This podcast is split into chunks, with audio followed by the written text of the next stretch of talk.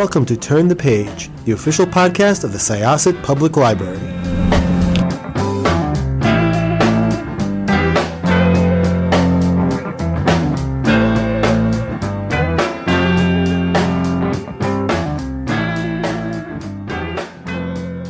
Hi, everybody. This is Evelyn Hershkowitz, Reader Services Librarian at the Syosset Public Library for the Turn the Page podcast.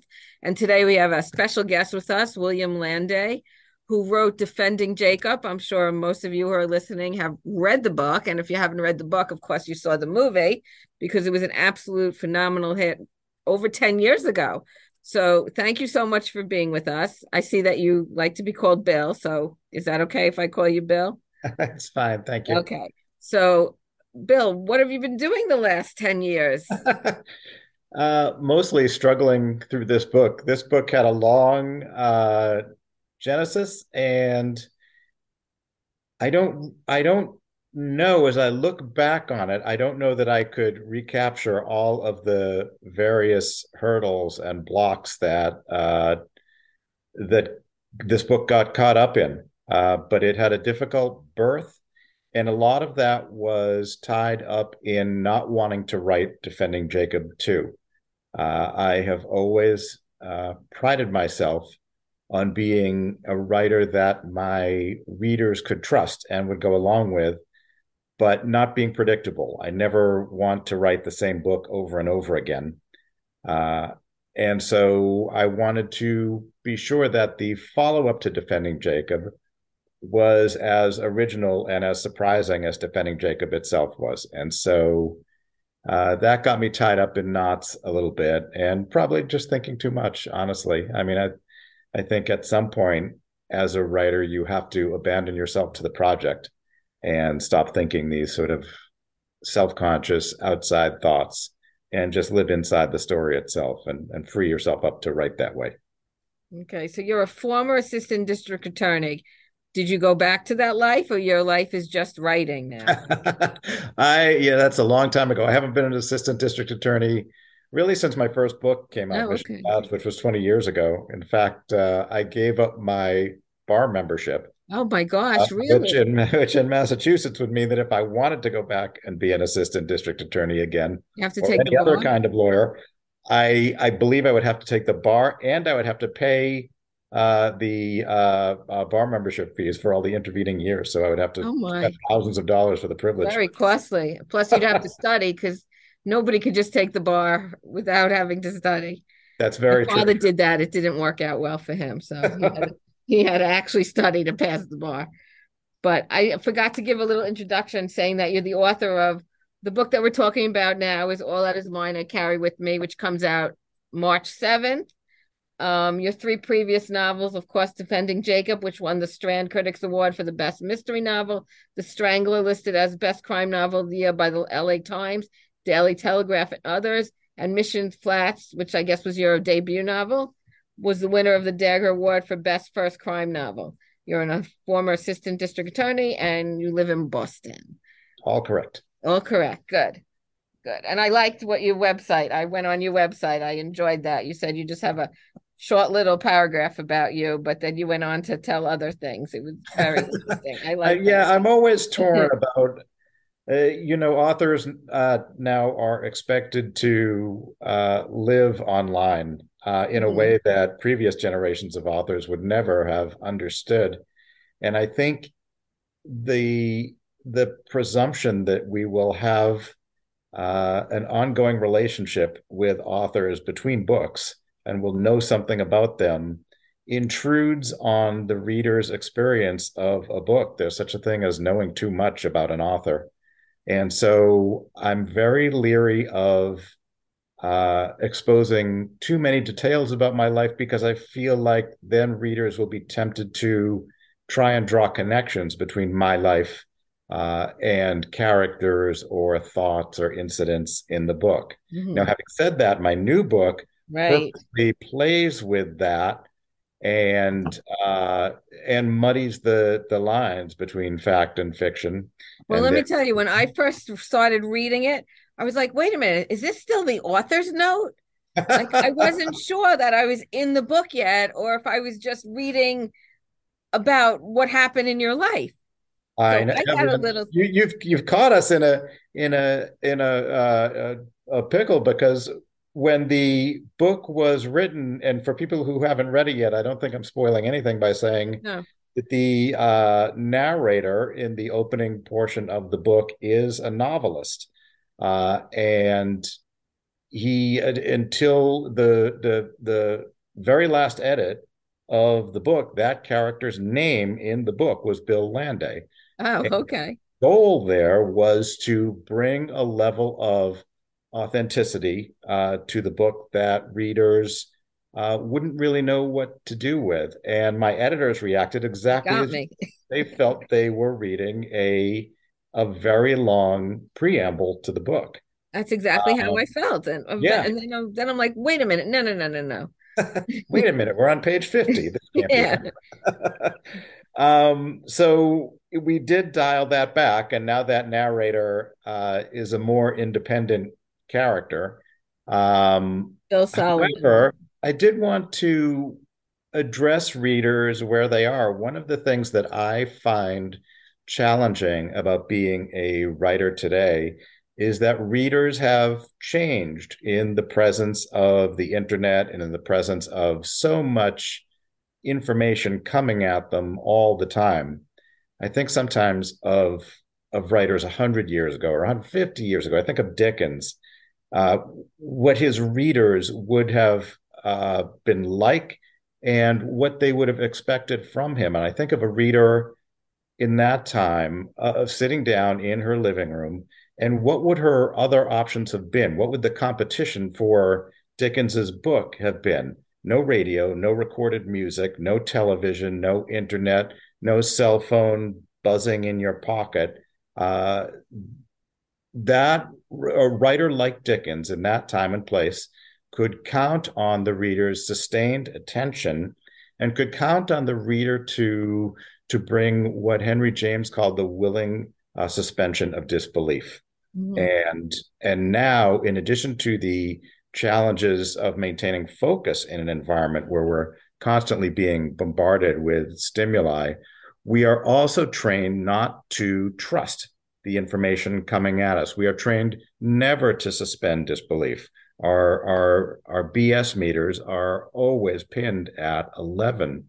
And that is a challenge for novel readers because that is precisely the skill that novels demand. You are meant to give up uh, your skepticism and your cynicism about truth and go along with the story and live inside it. And so, in a way, you have to meet readers where they are today. And that's readers who may not have as easy a time as their parents and grandparents when they open a novel and and want to just suspend disbelief and and live in that story in an unskeptical, uh, unself-conscious way.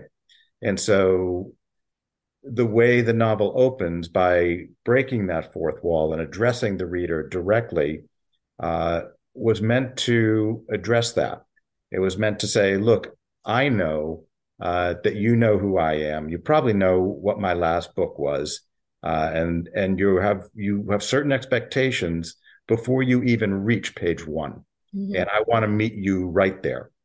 So the It first, worked. yeah, it absolutely well, worked. thank you. I mean, the first sentence of the book was uh, the first sentence of the book now is something like, after I finished my last novel, I Right. fell into a long silence. Right. After I Mhm. finished writing my last novel, I fell into a long silence. You might call it writer's block, but most writers don't use that term or even understand it. So I'm Yeah. reading it and I'm like, okay, because I know you haven't put anything out in 10 years. This Exactly. must really be you. And then as I Exactly. got into it and the story, and I'm like, wait, no, no, no, no, no. Let me check back and see. And Well, you'll be you'll get a laugh out of this because the original line, and this line lasted all the way until the the final draft, the final edit, was when I finished my last novel, which was called Defending Jacob. I fell into a long silence. And it was meant to address you exactly exactly that idea that you would bring to the book. I Mhm. wanted to find you right in your chair and say, I know who you are. And I know you think this is just a novel that's going to be a follow up to Defending Jacob. I'd like to give you an experience that's richer and more engrossing than that by taking that uh, attitude that you bring to this book and using it in the narrative of the book. I want to meet you exactly where you are and tell you a story that even you, even with that phone buzzing in your pocket and your TV on in the next room and your kids going crazy uh, mm-hmm. in the kitchen, I want to give you a story that that is so engrossing that you cannot help but be sucked into it and constantly undermine your expectations of what this book is going to be. Well, it sucked me right in. And then last night while I was reading it, I normally have my iPad right next to me. I left it in the living room on purpose so I could not be distracted by my iPad. And I just sat and read and read and read till, of course, I, it puts me to sleep. Not that the book puts me to sleep. That's just the way I fall asleep reading. So, right. well, then it worked. The plan it, worked. It's yeah, it's so good. I I really I think it's great. Um, do you read your reviews? Like for instance, I went on Goodreads and you're at 4.19, which is out of five, which is a fabulous Goodreads. I I try to avoid reviews as much as I can, only because I I feel like it can't it can't help me. To some extent, you can't avoid it, and to some extent, uh, you you need to see them only because they impact your career. Mm-hmm. But it's very dangerous to start uh, trolling Goodreads and Amazon and and seeing what people say about you because it it gets into your head and and there's no the the downside risk is so much so much worse than the upside and i i feel like my responsibility as a writer is to follow my own uh, uh, muse and mm-hmm. not try to let other voices into my head when i'm writing i really can't be thinking about readers uh, and how they'll respond and, and and whether they'll like this or that sentence. I need to write uh, for myself uh, and hope that when it's done, uh, readers will will share the vision or come to see it. But it's very hard to uh, produce original work when you are uh, getting orders and complaints and and and dings from from various people the first There's a lot of voices out there. The internet has opened up, has given a platform to yeah. everyone. It's not just book reviewers now. Right. So if you're going to wade into that, there's really no no bottom. Yeah, no. But just so you know, if you do feel like it, on Goodreads, the first few pages, all great reviews. So oh, good. Nothing to worry about. People are loving. Evelyn, I'm going to let you filter these for me.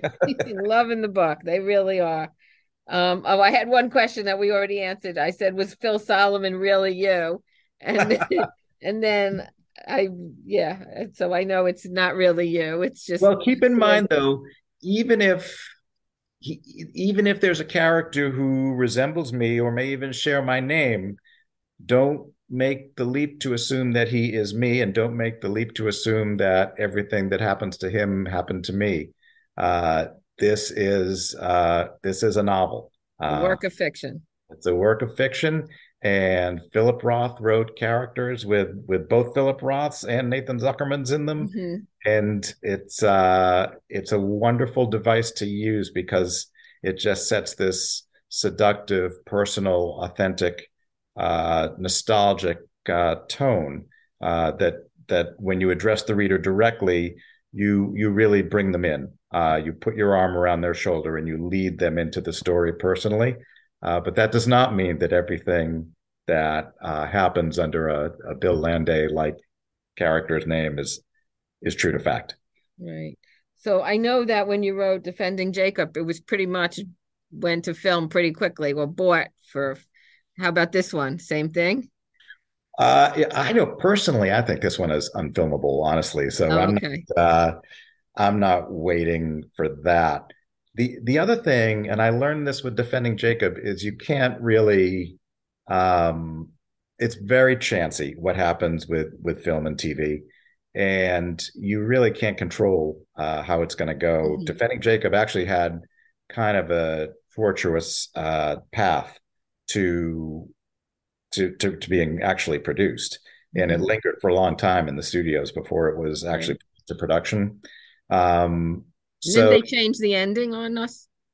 They did. they did. I didn't watch it because I didn't. I once I heard they changed the ending, I said I'm not watching it. That ending is so fabulous. I I don't want to know what they did differently. I want to I want to think about what I read, and that's it. So yeah, I think that's exactly the approach to take too, because yeah, you know, as the author, I always felt like whatever they did with it on screen is a totally new project, and I never felt like I had to defend the book from them because there are things that will work in a book that don't work as well in a movie, and there are right. things that, that you can do on film that that wouldn't work in a book. So I never felt defensive about the book or or any changes they made. I felt like it was a new and completely different work. That that makes a lot of sense. Absolutely. No doubt about it. Now back to all that is mine I carry with me. Do you feel that anybody in the book was an unrelatable narrator?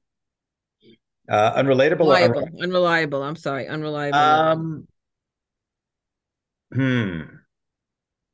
I think they're all unreliable and yet all honest and sincere at the same time. I think that one of the uh, strengths of the book and one of the interesting aspects of the book is that it's told from different points of view at different uh, time periods and and it really takes into account and tries to capture uh, the experience of of different people looking at the same series of events and experiencing them differently.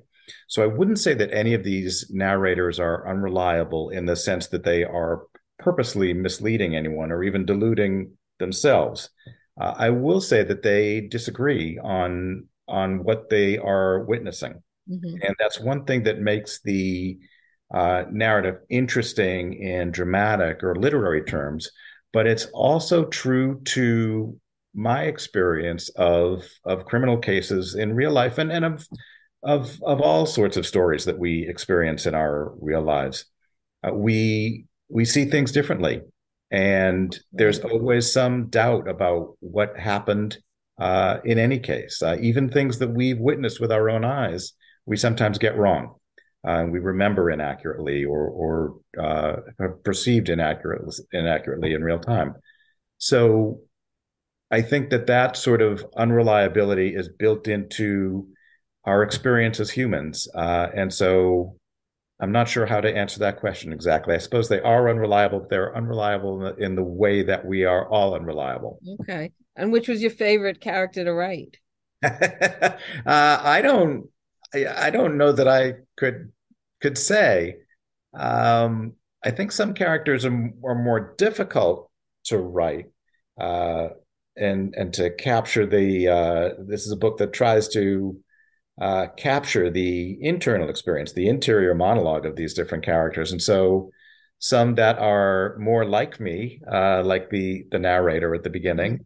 Um, obviously is uh, can be quite close to me in in terms of their voice and their attitude uh, on the other hand, that doesn't mean that they're my favorite or the easiest to write. Sometimes, if you feel like you are uh, exposing too much of yourself, you tend to filter that, and it tends to be difficult, especially for a person uh, like me who's who's private uh, and who isn't one to expose too much about myself.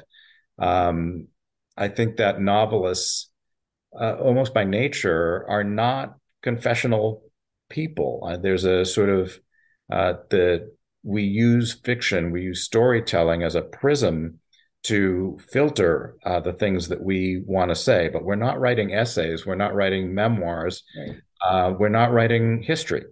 Um, and so, in a way, there's a kind of uh, dishonesty or artifice that's that's always going on uh, with these things. And so, favorite I don't know. It's uh it's hard for me to say. you always want to be an author? I mean, obviously you went to law school. Oh, are you crazy? I, I growing up there were no authors. There were really no artists of any kind in my life. I never okay. I still don't think of myself as an author. I think of myself as as a as a guy who's been writing and kind of waiting for people to realize that I'm not a real author and chase me out. After so, defending Jacob, I don't think you can say that. That was a phenomenal success. So well, thank you. People knew your name. I, I yeah. yeah. I don't I wonder too if I know there are people, authors, who will say, Oh, I I knew from the time I was eight years old that right. that I've interviewed quite a lot of lot of authors who they knew they were writing in kindergarten, you know what I mean? Right. Or you know, their teachers in third grade told them how wonderful their their Right. stories are. I, you know, I, I always had that that feeling of of having a facility with writing, but it never, it just never crossed my mind that you could make a living doing this, or that Okay. this was a uh, a profession. Um, it still feels precarious to me. There's no, um, you know, there's no paycheck, there's no retirement plan, there's no health plan, there's no, there's no nothing. We just kind of move project to project and there's no floor on how far you can fall. If the next book fails, uh, it doesn't matter how how good the last book one, the last book uh, that came before it was. So, uh, you know, to me, That's scary it, to it you? seems it seems very strange that anybody would ever have thought, "Oh, I could be a writer and nothing else." Is that Is a it- little scary? though? No, it's not. Uh, only because I kind of feel like once you admit that to yourself that this isn't a real job, that there's no job security here anyway, and you're just moving from project to project, and there's no guarantee that there will be a next project, then it liberates you in a way because you stop writing in a way that will be uh, that will protect your future in any way. You it makes you more willing to take chances because there's less to protect. It's not as if you're going to lose your pension. It's not as if you're going to lose your retirement plan. You know, this is uh, this is kind of a uh, I won't say it's a lark because it's very serious, but it's um, it's not a career. It's not a career. Each book, each project is is a career and is very consuming. Um, but when you come out of it, uh, it's as if you start fresh uh, every time. Uh, you you learn from each book, hopefully, uh, but you never feel uh, that there's uh, the sort of mastery or security that's implied when you say, "Oh, I'm a writer, and this is uh, all I'll I'll ever be." Um, to me, it always feels like you're you're on a, a a high wire, and and every book could be your last, and and that I think is a healthy way to write, because I think the goal for every writer should be uh, to write as if every book could be your last, because a it may be, Mhm. and this this is a difficult enough job to do that if you're going to do it, you should try to write at the extreme outer limit of your talent every time. You should you should swing for the fences, and th- there's no sense trying to be a singles hitter uh, in this game because you just don't know. You just don't know if you'll have another at bat. Like Uh, Harper Lee. Yes, exactly. Exactly. And that's a question, you know, if you're a writer just starting out, would you would you rather be Harper Lee and write one immortal book? Uh, or would you rather be Agatha Christie, say, Mhm. and and write just a series of genre books that are solid and beloved as a as a as a total work, but that don't vary very much, uh, and that are and be known for your consistency and for your predictability. Well, they say she's one of the best mystery writers, though. Mm-hmm. Mm-hmm. Yeah, and it's honestly, it's it's admirable. I don't I don't mean Right. to oppose a value judgment either way. In fact, I suspect that Harper Lee was was I can't imagine that it's a happy life to Mhm. have written, you know, to hit a home run in your first time at bat and then never step up to the plate again. Right. It's difficult. And if uh, uh, you know, she did write other novels that were published posthumously. Right. And obviously, she looked at those books and didn't think they were worthy. Mhm. And that must be a painful thing to Yeah. to live with, especially when your your first book becomes so famous and enters the canon the way, Yeah, way that book. Absolutely. It really, really was. So what is your writing life like? When do you do you write in the morning? Do you write whenever It's it really varies. plan? Yeah, it depends on when where I am in the process.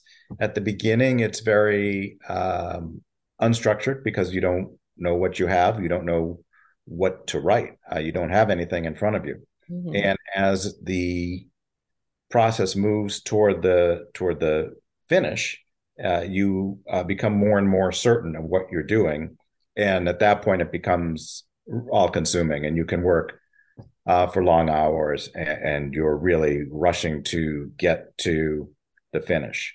So at this point, you know, it takes me, and this was a very long book. I hope I never experience a, a long book like this one again. Uh, but but for me, it takes at least two or three years to write a book, and and the first year is really a lot of wheel spinning. It's it's trying to find the story and find the characters. Um, one downside of trying to write uh, an original book every time is that you really have to reinvent yourself and invent a whole universe each time uh, and that's that's time consuming. If you write a series, uh, then you can skip from one book to the next, and you're really just picking up the same uh, threads.